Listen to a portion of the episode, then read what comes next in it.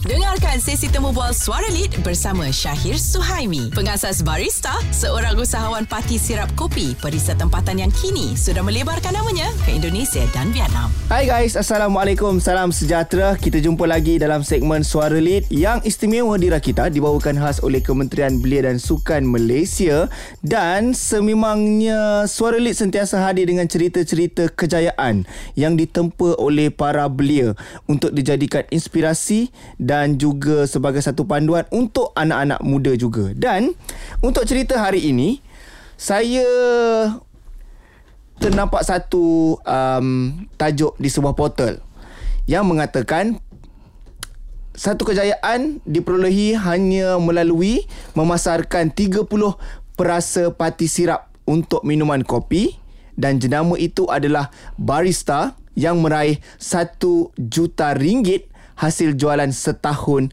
beroperasi. Ha, macam mana kejayaan ini ditempa? Jadi kita jemput orang yang bertanggungjawab, insan ataupun figura yang membawa jenama barista ini iaitu kita jemput ke Rakita hari ini. Selamat datang. Kita ucapkan kepada Encik Syahir Suhaimi. Assalamualaikum. Thank you Rakita sebab jumpa saya juga. Thank you so much. Alright. Yeah. Ha. Okay. Barista, sebelum kita nak pergi lebih panjang, uh, mungkin uh, Encik Syahir boleh perkenalkan diri asal usul dari mana, latar belakangnya bagaimana, adakah memang daripada keluarga peniaga ha, atau bagaimana? Silakan okay. Encik okay. Saya uh, berumur 35 tahun, Okey. okay. Tinggal di Kajang sebenarnya. Okey. Latar pendidikan saya sebenarnya saya dulu uh, medical doctor. Alam. Ha. Dulu saya medical uh, doctor. jauh. Ah jauh. Ha. Kemudian uh, saya berhenti berkhidmat daripada uh, dari Kementerian Kesihatan Malaysia. Hmm. Kemudian serius dalam bidang perniagaan. Okey. Lepas tu alhamdulillah sebenarnya saya pun ditawarkan untuk lanjut uh, pelajaran juga dalam bidang kepakaran sebenarnya. Uh, di Rusia Aha. di bawah tajaan beasiswa kerajaan Rusia juga. Okey. Dan pada masa sama sebenarnya saya memang memang minat berniaga daripada saya mula uh, study dulu. Okey. Masa time universiti saya dah saya minat. Okey. Masa tu saya dekat Indonesia, dekat situ lah saya dapat ilham untuk mula berniaga sebab apa? Nak cari duit lebih. Okey, uh, kejap. Waktu um, uh, study dekat Indonesia, betul? Betul. Jurusan uh, medik. Medik, ya. Yeah. Oh, Saya dan study medik. pernah berkhidmat di Kementerian Kesihatan Malaysia. Ya, yeah, saya pernah berkhidmat di Kementerian Kesihatan Malaysia. Oh. Betul. Dahsyat. Ah. Okey. Uh, boleh panggil doktor ni sepatutnya. Ah. Doktor Syahir lah. Dulu kalau kalau orang jumpa saya dekat boleh, boleh kebanyakan orang panggil panggil doktor lah. Okay. Tapi saya lebih prefer kalau jumpa orang sekarang panggil Syahir. Okey. Sebab saya dah betul-betul orang kata di, di dalam industri keusahawanan Aha. fokus secara 100%. Okey, waktu study tu niaga apa? Okay, first saya meniaga sebenarnya uh, kalau kalau yang pertama kali tu adalah buku uh, buku medical. Buku okay. medical. Uh-huh. Kemudian saya buat photo state buku medical. Uh-huh. Barulah saya pergi kepada perfume, kemudian saya pergi kepada jual tudung. Okey. Uh, sampailah saya ada kedai dekat Indonesia masa tu before saya balik. Oh, Ah, sejak buka kedai, eh? Saya ada kedai lagi. Oh, Ah. ma- masih ada? Sekarang ni Alhamdulillah uh, Sebab kedai tu saya bagi pada Bekas staff saya Okey. Dan staff saya masih sampai sekarang Even COVID melanda sekalipun Ha? Masih lagi ada kedai tu Okey, masih lagi jalan Masih lagi jalan. Ah. Perniagaan yang sama. Perniagaan yang sama Uh, owned by Encik Own Syahir ke? daripada, ah, tak, own daripada kepada staff uh, bekas pekerja saya. Okey. Sebab saya hadiahkan kepada dia kerana macam ni. Uh, masa tu saya masih belajar Mhm. mm-hmm. dan secara secara 100% sebenarnya masa saya tengah final year tu dia mengambil alih tugas semua kerja saya. Jadi Okey. before saya balik Malaysia tu saya fikir oh ni kerana dia saya dapat duit belanja ni. Aha. Saya dapat duit belanja lebih. Ha. Dapat pada bersama saya dapat duit belanja lebih. Jadi saya hadiahkan kepada dia sebab saya saya merasakan sangat berterima kasih pada bekas pekerja saya. Okey. Ah, lepas tu saya balik Malaysia, mm-hmm. saya start bekerja dengan Kementerian Kesihatan Malaysia. Ha. Kemudian saya rasa eh Berniaga adalah salah satu saya punya nadi ataupun saya punya hobi sebenarnya okay, pada awalnya. Aha. Dan saya rasa benda ni menarik minat saya untuk terus berniaga. Dan sebab okay. saya ambil keputusan berhenti daripada uh, bekerja sebagai seorang doktor, Aha. kemudian berniaga. Tapi pada masa sama kebetulan pula saya dapat tajaan beasiswa untuk lanjutkan pelajaran ke Rusia. Okey. Oh, uh, dalam jurusan medik juga. Dalam Rusia ke? jurusan kepakaran uh, bedah tulang, ortopedik. Oh, ortopedik. Ah, ortopedik betul. Oh. Ah. Dapat tajaan untuk Dapat tajaan. Uh, melanjutkan pelajaran. Ya. Dekat Rusia Di Rusia. oleh Kerajaan ah, Rusia sendiri. Kerajaan Rusia. Kerajaan Rusia sendiri. Wih, bukan main-main ni doktor ni. kan? Bukan main-main doktor ni sebenarnya. Kan? Kemudian uh, mengambil keputusan untuk meninggalkan semua itu dan menceburkan diri dalam bidang, Bidang perniagaan. keusahawanan. Betul, keusahawanan. Okey. Ya. Hanya kerana merasakan yang perniagaan itu adalah nadi daripada hobi Syahir. saya sendiri betul. Oh. Hmm. Nak kata kalau uh, ahli keluarga saya, mak atau ayah masing-masing bekerja, Mhm. mm-hmm. uh, nak kata mereka berniaga tak. So sebenarnya mungkin salah satu daripada mula daripada hobi jadi nadi untuk saya berniaga inilah okay. orang kata minat tu uh, secara automatik saya pun masih meneruskan perniagaan sampai sekarang walaupun secara profesi alhamdulillah kalau nak kata uh, nanti insyaallah kalau saya dah tamat saya mungkin akan menjadi pakar pakar juga dalam bidang ortopedik Aha. tapi pada masa sama sebenarnya keusahawanan sebenarnya adalah satu bidang yang sangat serius untuk saya dalam uh, orang kata mel- melanjutkan kehidupan saya seharian sebagai uh, kita punya inspirasi dalam kehidupan kita sendiri. Okay Okay hmm. let's make it clear Betul. um, Perniagaan Ataupun keusahawanan Akan diteruskan Betul. Dalam masa yang sama Karier sebagai doktor Tidak ditinggalkan sepenuhnya Ya betul. Wah Ha. Apa ni Serampang dua mata lah Serabang dua mata. Wah baik Okey kita akan uh, berbual terlebih dahulu tentang medik ni Sebelum kita pergi kepada keusahawanan Jadi untuk tahu cerita apa lagi Terus bersama kami dalam Suara Lead Yang dibawakan khas oleh Kementerian Belia dan Sukan Malaysia Eksklusif di Rakita Kembali dalam Suara Lead Pada hari ini kita bersama dengan Encik Syahir Yang dahulunya merupakan Dr. Syahir Yang sekarang ini aktif dalam bidang keusahawanan Tapi sebelum ini beliau merupakan seorang uh, ahli medik Ataupun doktor Yang bekerja bersama dengan Kementerian Kesihatan Malaysia Okey, sebelum kita sebut keusahawanan ni Okey. Kita nak berbicara dulu tentang uh, Perubatan Penglibatan sebagai perkhidmatan Perubatan ataupun doktor lah Okey. dan uh, juga mendapat tawaran untuk melanjutkan pengajian Mhm. uh, pakar tulang Ya.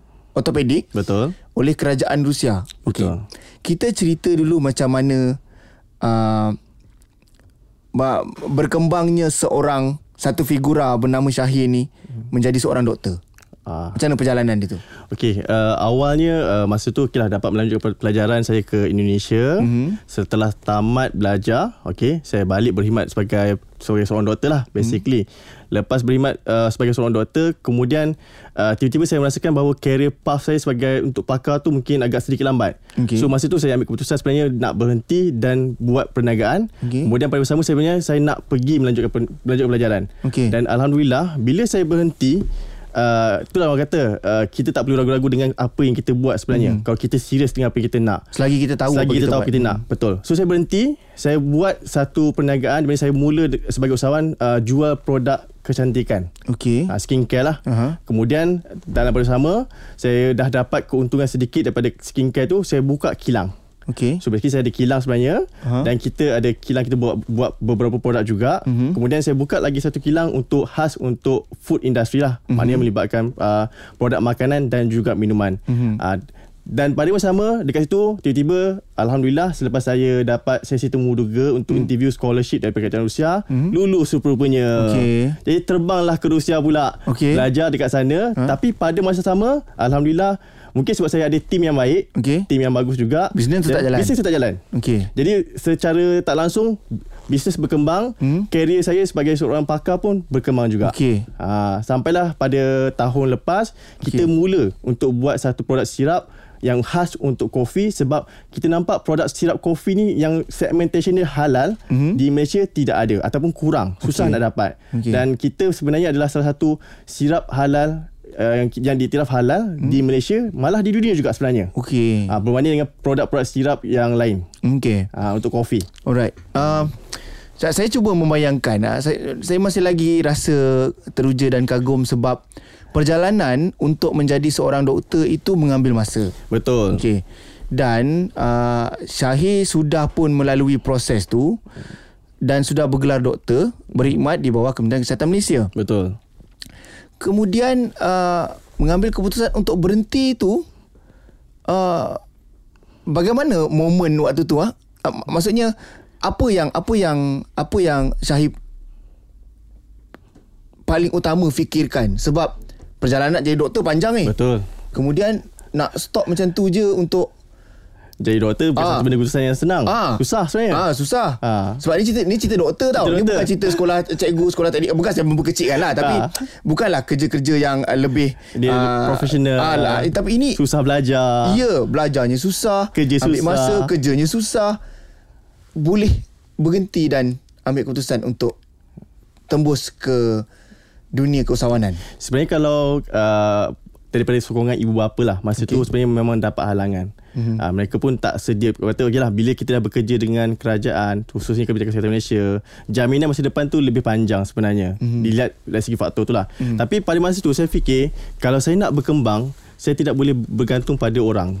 Okay. Saya tidak boleh bergantung pada satu benda sahaja. Okay. Saya kena keluar, bebaskan diri saya, buat apa yang sebenarnya saya nak. Okay. Saya tahu apa yang saya nak. That's why saya relakan untuk pergi daripada bekerja sebagai sebagai seorang penjawat awam hmm. untuk menjadi usahawan dan seterusnya mencapai apa yang saya nak sampai sekarang. Okay. Dan saya nampak journey saya daripada keputusan yang saya buat dulu sampai sekarang alhamdulillah hmm. saya rasa impress dengan diri saya, jatuh bangun saya. Saya nampak inilah sebenarnya keputusan yang impian yang saya nak dan saya dah capai sekarang. Okey. Dan bukannya ni apa yang saya nampak, dia bukannya meninggalkan terus Ya. Yeah. Tapi dia boleh bawa sekali dua. Betul. Okey, bermakna okey. Wow. Uh, okey, bagaimana permulaan pula? Macam tadi saya ada cerita masuk ke bidang keusahawanan. Mm-hmm. Okey, cerita tentang uh, jual tudung dan fotoset tu tu cerita cerita yang lalulah. Ha. Okey buat produk kesihatan. Okay. Masa tu saya buat produk, buat produk skincare. Ha. So bermula dengan modal masa tu RM5,000 sahaja. Okay. okay.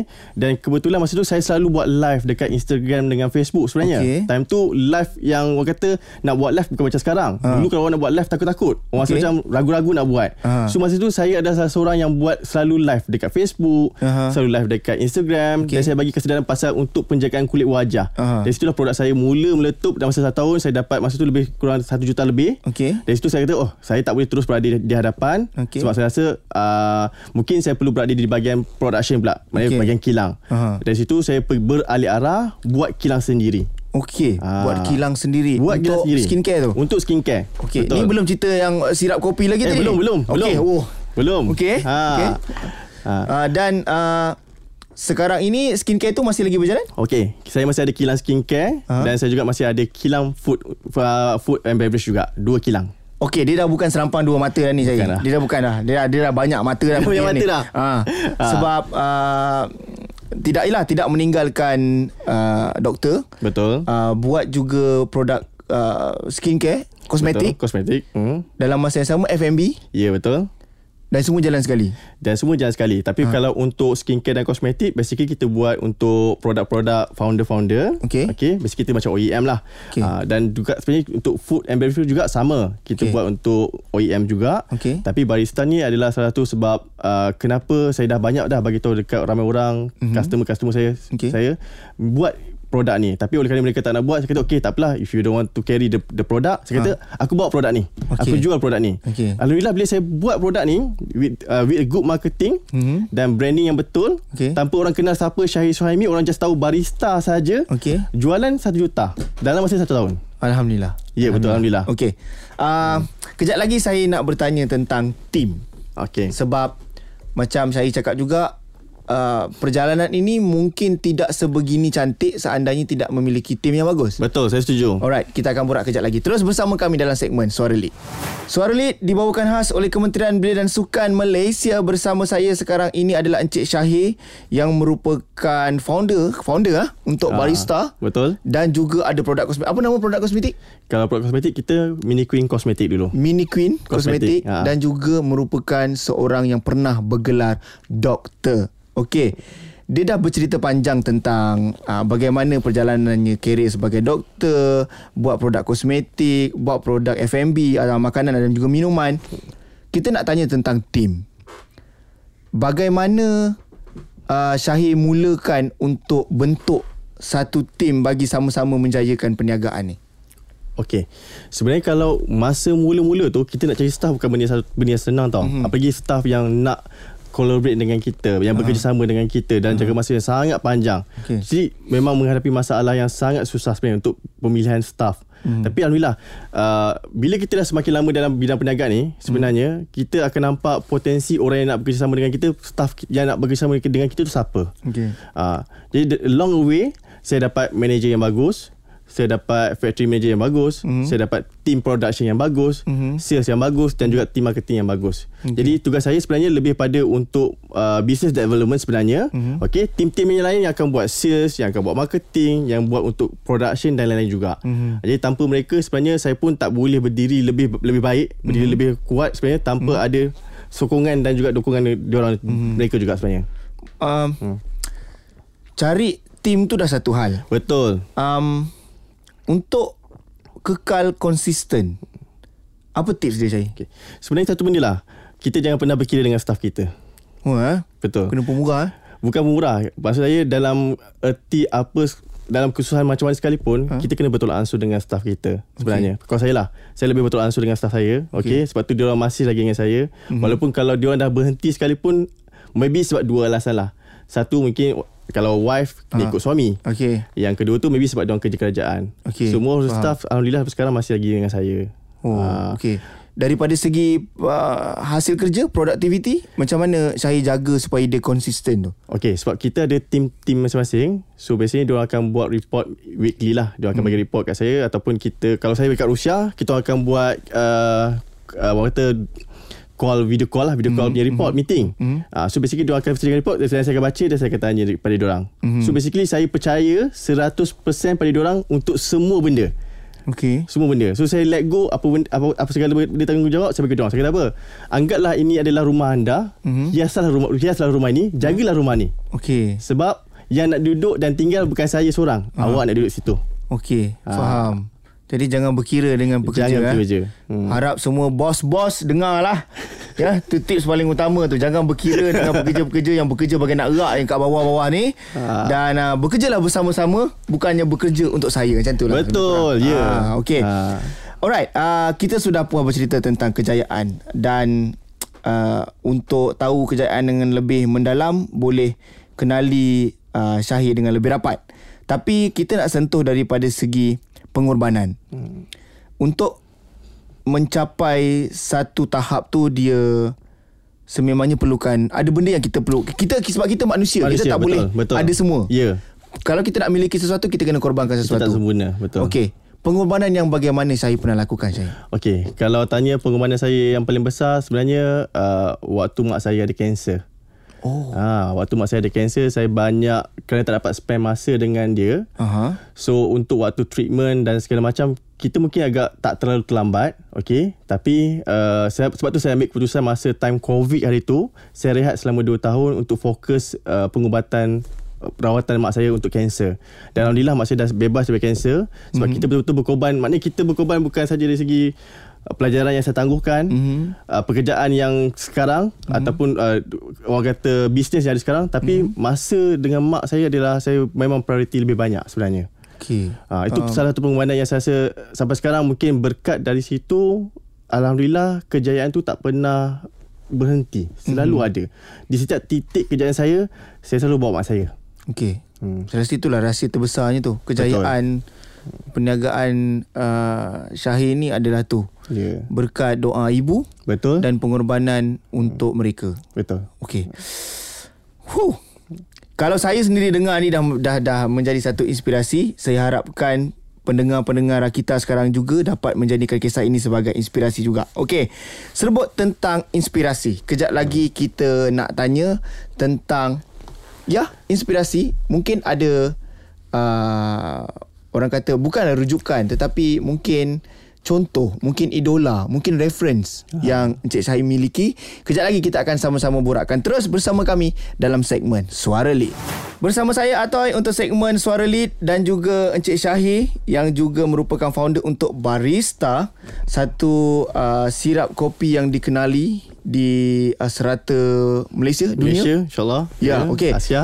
Baik, uh, kita nak bercakap tentang inspirasi kebanyakan orang yang uh, berada dalam sektor keusahawanan dalam bidang perniagaan mereka ada mereka punya reference mereka punya contoh panduan ikutan idola Syahi siapakah orangnya okey Kalau saya dari segi toko usahawan tu mungkin tak ada lah. Hmm. Okay.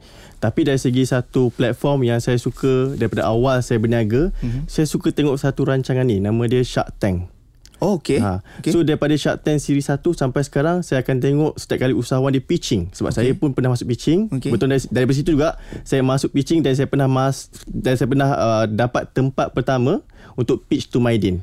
Okay. Masa tu Okay. uh, menang tempat kali pertama Ha? dan uh, final top 10 untuk Selangor juga Alright. untuk pitch juga. Mm-hmm. Jadi dari situ saya tengok how we pitch pada orang mm. dan macam mana struggle orang tu untuk dia brandkan produk dia ataupun dia bagi tahu apa kebaikan produk dia pada investor yang nak dia pitch tu. Okey. Ah, Itu yang membuatkan saya okey. Saya learn saya belajar daripada situ untuk kembangkan macam mana supaya saya boleh ah, satu hari nanti saya akan boleh pitching macam mana dia pitching juga. Mhm. Ah itu yang saya bagi salah satu inspirasi saya sebenarnya rancangan Shark Tank tu sebenarnya sendiri. Okay. Ah. Uh, tips yang paling Syahir nampak jelas dan dominan lah daripada rancangan tu mm-hmm. untuk pitch satu idea. Apakah dia mungkin boleh saya boleh kongsi? Okay. Actually paling bagus adalah you kena ada pattern. Okay. Okay. Yang kedua idea. Okay. Yang ketiga adalah effort.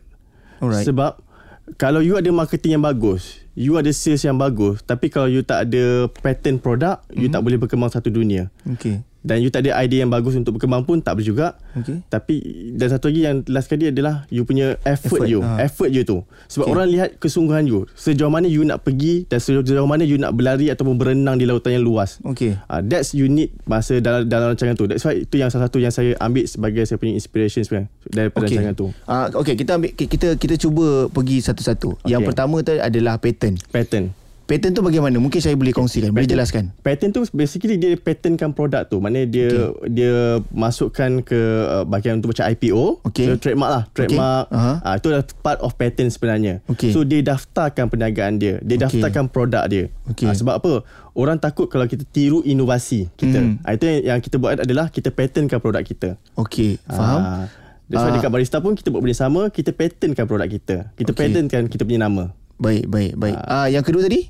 Pat, uh, pattern satu? idea kita. Idea, okey. Ah, sebab idea kita kena terus berkembang. Okey, ah. Sebab without the idea sebenarnya sebab zaman sekarang dah sangat cepat in term Okey. of marketing, in term of sales, Aha. apalagi sekarang dah tukar pada platform yang lebih canggih, TikTok dan sebagainya. Aha. So kita kena ada idea-idea untuk kita keep growing, untuk keep positif Mhm. dan tak boleh negatif.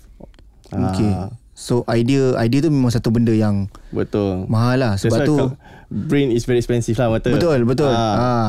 kadang-kadang kita sampai ada ada certain certain situation, certain certain tahap yang kita kena berhati-hati untuk melontarkan idea. Ya, betul. Sebab nanti orang boleh orang boleh twist supaya idea tu jadi idea dia. Yeah. Ah, tu jahat juga tu. Okey. Ah. Yang ketiga tak cakap pasal effort. Okey, effort ni uh, kalau nak berkata tentang kita nak menunjukkan kesungguhan untuk menjalankan satu-satu bisnes, uh, kesungguhan terhadap untuk push uh, kita punya produk dan sebagainya.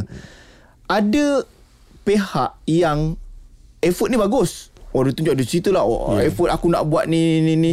Tapi dari segi pelaksanaan barai. Ah, betul. Ah, ah, so mungkin ada tips yang saya boleh kongsikan berkenaan dengan effort ni. Untuk effort ni sebenarnya benda benda yang paling selalu orang selalu takut lah dah gagal. Hmm. Gagal. Sebab apa dia takut bila dia buat sesuatu bersungguh-sungguh dia takut gagal. Pada saya bila kita gagal banyak kali kita akan selalu untuk improve kita punya kegagalan. Hmm. Malah orang yang gagal tu adalah orang yang tidak tak nak tak nak langsung improve apa yang dia gagal. Okay. That's why effort yang kita buat adalah improve apa yang kita tak boleh buat. Mhm. Kita kembangkan tim kita, Mhm. mm-hmm. kita kembangkan cara kita ber, bercakap, bisnes mm-hmm. ataupun bekerjasama dengan orang lain. Ah, Itu kita kata effort untuk kita buat satu pelaksanaan. Okey. Ah, jadi kita tak boleh nak tunggu hanya harapkan diri sendiri tak boleh. Bekerjasama dengan orang lain. Mm-hmm. Itu effort maknanya kita nak nak dengan orang lain juga. Mm. Dan sebenarnya kalau boleh jangan takut untuk gagal. Okey. Kadang-kadang bila cakap pasal effort ni Hmm. Daripada sembang effort lah. Effort lah, betul. Daripada sembang memang effort Ya, kan. ha. Tapi melaksanakannya tu ah Ha. teruk lah. Betul. So itu yang yang kita nak minta uh, mungkin ada perkongsian kan. Okey. Ha. So selepas ni Uh, jangan takut untuk gagal Itu apa yang Syahir bagi tahu. Kejap lagi kita akan kongsikan tentang itu Terus bersama kami dalam segmen Suara Lead Dibawakan khas oleh Kementerian Belia dan Sukan Malaysia Terima kasih kerana masih lagi setia untuk Suara Lead bersama saya Atoy dan juga kita ada Cik Syahir di sini sedang kongsikan berkenaan dengan uh, keusahawanan di kalangan belia di negara kita. Okey, uh, bercakap tentang kejayaan sudah, prosesnya sudah. Hmm. Boleh tak kalau saya nak tahu ataupun Cik Syahir nak kongsikan Okey. momen yang Cik Syahir pernah gagal? Okey. Kalau tanya saya momen pen, paling gagal lah. Paling gagal saya rasa masa tu uh, kita tak tak mampu untuk bayar staff gaji kita. Alamak. Ha masa tu maknanya because kita pending payment daripada mm-hmm. customer, okey. Mm-hmm. Jadi masa tu saya tak mampu nak bayar. Jadi kegagalan masa tu adalah saya terpaksa meminjam duit. Okay. Ha, daripada saya tak pernah orang kata meminjam duit, kena pinjam duit. Ha, Untuk bayar staff? Untuk untuk bayar staff. Sebab uh, saya nampak usaha dia orang Mhm. mm-hmm. dan pada saya pada saya kita tak boleh menghampakan dia orang dan saya, saya saya cuba sedaya upaya untuk bayar gaji staff saya walaupun kita sendiri tak ada duit masa tu. Ber- berapa lama proses tu berjalan? Masa tu hampir 2 bulan sebenarnya. 2 Dua bulan, eh? Dua bulan. Dua bulan pinjam? Dua, dua bulan uh, dua bulan tu maknanya 2 bulan tu saya still boleh bayar lagi tapi 2 bulan lagi tu maknanya saya dah tak boleh bayar dah. Okey. Ah, payment saya masa tu memang, memang masa lambat time tu time COVID. Aha. COVID melanda memang agak sedikit teruk dan payment pun memang masa tu daripada kita punya supplier apa semua Mhm. agak lambat. Uh, jadi membuatkan kita short of kita punya uh, orang kata duit untuk bayar gaji pekerja. Okey. Dan perkara itu Cik Syahir selesaikan dalam Dengan- masa Dalam masa Alhamdulillah masa tu dalam masa 2 minggu je. Wow. Maksudnya dapat dah dapat balik daripada dapat balik. supplier semua tu. Okey. Bayar semua dah. Okey. Ah, Oh, itu memang eh, dia dah sampai ke tahap yang pinjam duit ni dia pinjam memang duit betul. Okey, tapi itulah uh, kegagalan itu pasti akan ada. Betul. Tapi macam mana kita menghadapi kegagalan tu? Ya. Yeah. Sebab Alright. ada orang gagal dia rasa sampai dia tak ada apa-apa. Kita Hmm. pun merasakan benda tu masalah bila kita dah tak ada duit, kita terpaksa oh macam mana nak buat ni. Hmm. Ah, tapi kita kena teruskan sebab apa? Ini adalah mata pencarian kita, Hmm. ini adalah mata rezeki kita dan ada banyak mulut yang perlu kita beri makan. Ya.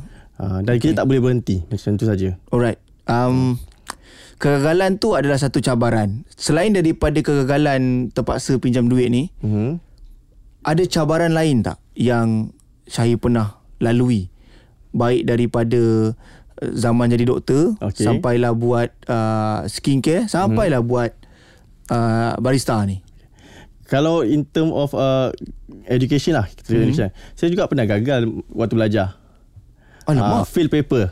Okey, Fail paper. okey. Ah, tapi pada masa tu uh, mungkin sebab fail paper tu bukan kerana uh, technical, okey, tapi disebabkan oleh attitude sebenarnya. Mm. Uh, tapi attitude bukan disebabkan oleh saya, oleh sebab masa tu uh, kita ada ujian dengan satu lecturer ni kebetulan kawan saya datang lambat. Mhm. So lecturer ni mungkin sebab dia marah sangat so digagalkan semua orang. Oh. Ah jadi oh. saya pun masa tu macam eh kita tak ada buat apa-apa ni kan. Oh, bukan sebab kita teruk lah gagal tu. tak ada. Okey. Ah, tapi uh, bila orang anggap situ orang bila kita repeat balik, Aha. masuk balik orang cakap eh kenapa gagal? Ah untuk semua, semua orang dia macam tak boleh terima rasa malu tu. Tapi, Okey. tapi pada saya bila saya gagal tu saya tahu oh ni masa untuk aku belajar lagi ni. Okey. Aku rasa oh bagus ni aku boleh belajar lagi. Banyak Ah. benda lagi yang aku tak tahu rupanya. Ya. Boleh tampal mana-mana Boleh lubang yang tampal ada lubang kan. yang ada. Ha. Ah, so saya rasa ini bukan kegagalan. Ini sebenarnya adalah satu peluang untuk belajar lebih lagi. Okey, okey, Ah. nice. Okey, itu cabaran ketika bermula. Belajar, betul. Okey, ketika bermula. Okey. Hmm. Cabaran apa yang terbesar saya pernah alami ketika sudah berada di pencapaian sekarang? Cabaran dia apa? Wah. Kalau kalau tanya saya cabaran ketika yang ada sekarang Ha. Mencari jodoh kot. Alamak. Alamak, keluar daripada bidang bisnes tu. Bidang. Ha. Ha. Tapi itu tapi itu dah salah satu sebenarnya pengorbanan yang saya buat lah. Mungkin Aha. sampai sekarang saya single Okey. sebab susah uh, kita komitmen kita lebih pada pelajaran dan juga bisnes. Okey. Jadi cabaran sekarang berada di, di tahap umur macam ni orang kata Okey. masih single, Ha. available, tak ada yang nak. Ah itu cabaran Oh, besar. okay. Single available tu saya boleh terima lagi. Okey. Uh, mungkin sebab komitmen sibuk dan sebagainya. Tak ada yang nak tu saya susah nak percaya. Percaya. tak ada yang nak ni saya susah nak percaya. Ah, tapi tak apa. Okey. Ah, semoga berjumpa nanti jodohnya. InsyaAllah. Kadang-kadang saya uh, saya selalu percaya benda ni. Benda yang terbaik ni biasa datang lambat. Ya betul. Ha. Ah, okay. Kejap lagi kita sambung borak dalam Suara Lead. Sebelum kita borak pasal jodoh lagi panjang, kita kembali ke track yang sebenar. Kejap lagi Suara Lead dibawakan khas oleh Kementerian Belia dan Sukan Malaysia eksklusif di Rakita. Suara Lead bersama dengan saya Atoy dan juga Syahir yang uh, merupakan founder untuk Barista. Kita sedar tak sedar dah sampai ke hujungnya dan sekarang ini saya akan berikan ruang sepenuhnya kepada Syahir untuk promosikan segala-galanya berkenaan dengan skincare, berkenaan dengan uh, sirap kopi Sirap ni kopi. barista. Barista. Okey, Ha. dia persilakan Syahir. Ini ruangan untuk awak. Okey, bagi yang nakkan kopi yang lebih sedap, ah jangan lupa ambil sirap barista. Kita ada 30 jenis flavor. InsyaAllah kita akan ada lagi tambah lagi lebih kurang 100 lagi flavor hmm. dan boleh dapat beli kan beli di uh, www.barista.com ataupun boleh ke media sosial kita Barista. Sama ada di Instagram, TikTok ataupun Facebook. Okey, Ah. barista. Uh, skincare? Skincare Mini Queen Cosmetic. Mini Ah, Queen Mini Cosmetic. Queen Cosmetic. Eh? Betul. Okey, baik. Seandainya ada sesuatu yang nak disampaikan kepada belia-belia yang baru berjinak-jinak ke bidang keusahawanan. Pesanan dari saya.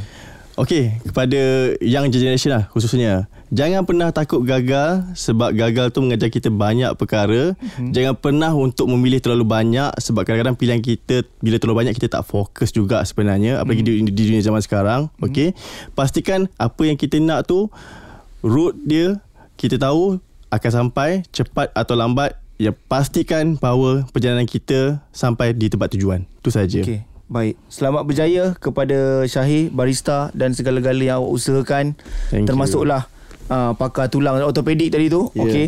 Uh, dan kami di Rakita mengucapkan jutaan terima kasih kerana sudi hadir kongsi bersama-sama kami dan juga uh, belia-belia yang sedang mendengar sekarang ini berkenaan dengan kejayaan yang dikecapi, proses yang dilalui dan juga misi yang perlu dicapai satu hari nanti. Kami doakan semoga berjaya Syahir. Alright, thank you. Alright. Terima kasih. Baik dan kepada anda semua anda kata nak dengar lagi cerita-cerita seperti ini banyak lagi disediakan dalam episod-episod seterusnya Suara Lead dibawakan khas oleh Kementerian Belia dan Sukan Malaysia make sure terus stay dengarkan Rakita 107.9 Assalamualaikum bye bye